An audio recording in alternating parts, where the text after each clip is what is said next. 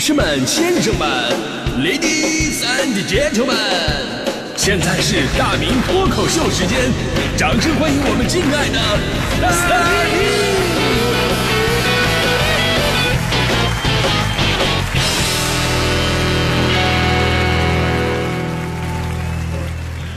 好，欢迎各位来到今年的大明脱口秀，我是大明啊。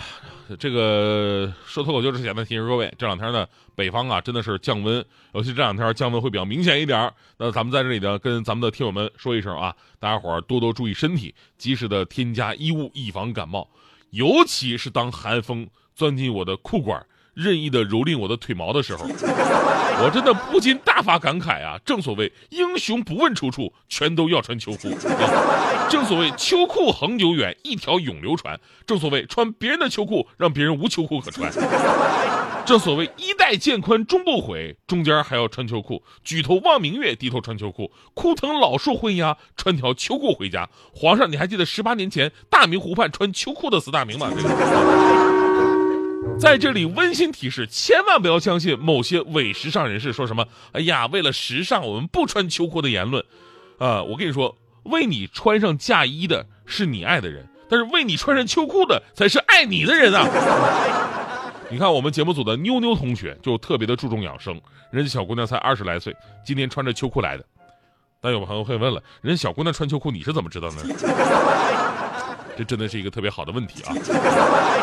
这是今天时尚潮人的问题所在啊！我就想跟妞妞说，你都穿秋裤了，就别在外边套一层那个破洞牛仔裤了，行吗？你这跟那个啤酒里边泡枸杞有什么区别啊？今天呢，说你是一个时尚潮人嘛，呃，好像这个话题呢就得是年轻人的专属，就我们这种人到了中年就是各种的落伍。我的天呐，我就想说了，没有人生下来就直接四十岁的，对不对？我们也有年轻的时候，我们也追求过时尚和潮流。对吧？甚至当年我大学毕业，面临着不同城市就业选择的时候，我看着那么多城市给我递来的 offer，然后我爸就跟我说：“留在家里边吧。”我说：“不，我是个潮人，咱们家这边实在是太土了啊，熏陶的我都不行了，我要去一个绝对够潮的城市。”我爸听我这么说，非常支持我，然后告诉我，根据他的经验判断，在我收到的这些 offer 的城市当中，温州是最潮的。于是我就去了温州，去了之后果然发现太潮了。因为靠海嘛，成天的空气湿度八十多呀，第二天拖鞋上面都长青苔呀，我的天！但是毕竟是南方城市嘛，也是中国服装鞋帽的生产之都，在设计审美这一块啊，这些年我确实跟着他们有了很大的提升。我甚至还准确的预测过潮流的变化。就刚才说那个破洞的牛仔裤，当年我看到第一眼的时候，我就说这破玩意儿如果也能成为时尚的话。那我那起球的毛衣也能够成为潮流单品，真的几十年过后啊，不是十几年过后啊，十几年过后啊，你看这鹿晗穿着起球的毛衣上街，妈妈粉都受不了，这孩子咋真艰苦呢？这毛衣都起球还穿出来，结果懂时尚网友一查，这件毛衣三千多块钱，于是起球的毛衣立刻流行开来了。那个秋冬，我的好多同事都穿着起球毛衣来上班，有的一看呢就是打小时候穿的，都包浆了。而大迪同学不一样，大迪同学因为深深的迷恋着鹿晗，硬是花巨款买了一件鹿晗同款。下班回家问他妈：“妈妈，我买的毛衣到了吗？”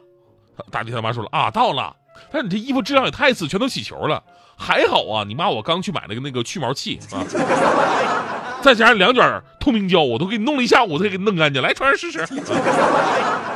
所以，什么是时尚？时尚就是一时之间的崇尚。什么是潮人？就是有那么一瞬间脑子进水受潮的人。于是，在时尚界永远有你数不清的一些槽点。我们穿破洞牛仔裤的时候，爸爸妈妈不理解，这孩子是没有生活费的吗？而我看着我的弟弟妹妹们穿九分裤的时候，我们也不理解呀。你说这玩意儿长不长，短不短，露个脚脖子显得腿贼拉短，何必呢？我认识一个高中女同学，高中女同学当年有一段时间呢，总在自己的博客里边晒自己的各种什么校服风的服装。你说二三十岁的人了，总装自己十七八，衣服都是各种那种学院派啊，淑女风气质的，好像非常的保守，非常青春。但是只有我知道。这姐们上学那会儿，天天不穿校服，啊，天天不穿校服，就她不穿，而且呢还穿那种露脐装，被老师撵回去好几次。临了毕业了啊，工作走上社会了，你开始走上校园风了，你。但是吧，这个咱们吐槽归吐槽，咱就说追求时尚、赶时髦这个事儿吧，是每个人的自由，对吧？只要不违背公序良俗、有伤风化，那咱们即便无法理解，也不能干涉。毕竟时尚本身就是一件非常有个性的事儿，你看不上的，你不代表别人不喜欢；你觉得值得的，那在别人看来可能就不值一提。所以呢，彼此尊重、包容很重要。而我接下来要说的这个赶时髦的事儿吧，那一般人就尊重不了了。什么事儿呢？最近呢，知名奢侈品牌 Prada 在上海跨界开了一个菜市场。我们都知道 Prada 呢有很多的产品啊？衣服、包啊、鞋啊，这很多的女生都很喜欢啊。毕竟啊，以前有电影叫那个穿 Prada 的女王，感觉有种这个独立的女性的魅力。当时我还不知道了不了解这个普拉达什么玩意儿，对吧？是那个健身那个瑜伽那个，后来啊，那是那是普拉提。啊，那是开车吗？啊，那是普拉多，啊，普普普普拉达啊。但这次普拉达呢，玩了玩了一次出圈的时尚。他们在面积两千平方米的菜市场里边卖菜，那 Prada 的标志和三种经典花色是无处不在。呃，墙面啊、摊位啊，也同样用了 Prada 的一个装饰，水果跟蔬菜也都用它的那个带 logo 的纸包裹着。更重要的是什么呢？它有一个小小的福利，就是购物满二十块钱就可以得到一个 Prada 的手提袋当，我们说这个手提袋肯定成本不值什么钱啊。不过呢，就是因为印着这个 Prada 的这个标，所以就成为了一种时尚了。十号的时候呢，有一名穿着碎花裙的女子，举着买好的芹菜，在这个菜场的楼梯通道啊，各种的凹造型拍照，啊，展示拿到手的这个手提袋。结果呢，令人吃惊的一幕出现了。他转身走出菜菜市场，竟然直接把刚买来的这把芹菜丢到了路边的垃圾车里边，把一旁的环卫工人呢都惊得目瞪口呆，说：“这菜不是刚买的，这孩子怎么就扔了呢？”啊，合着他就是为了拍个照发个朋友圈啊，拍完了就没什么用了。我说我在想，你真的你那你何必买呢？你直接拍完照你放回去不得了吗？你 你你拍完照你放回去还省了二十块钱对。咱说甭管什么心理作祟啊，这个拍照发朋友圈怎么嘚瑟，那无可厚非。尤其对于很多人来讲，二十块钱就可以跟这个奢侈品扯上关系，变相的实现了 Prada 自由，对吧？但是我们说，如果把最后把这个菜给糟蹋了，这种行为真的就令人发指了，因为这是赤裸裸的浪费粮食的行为啊。那你说奢侈品开菜市场？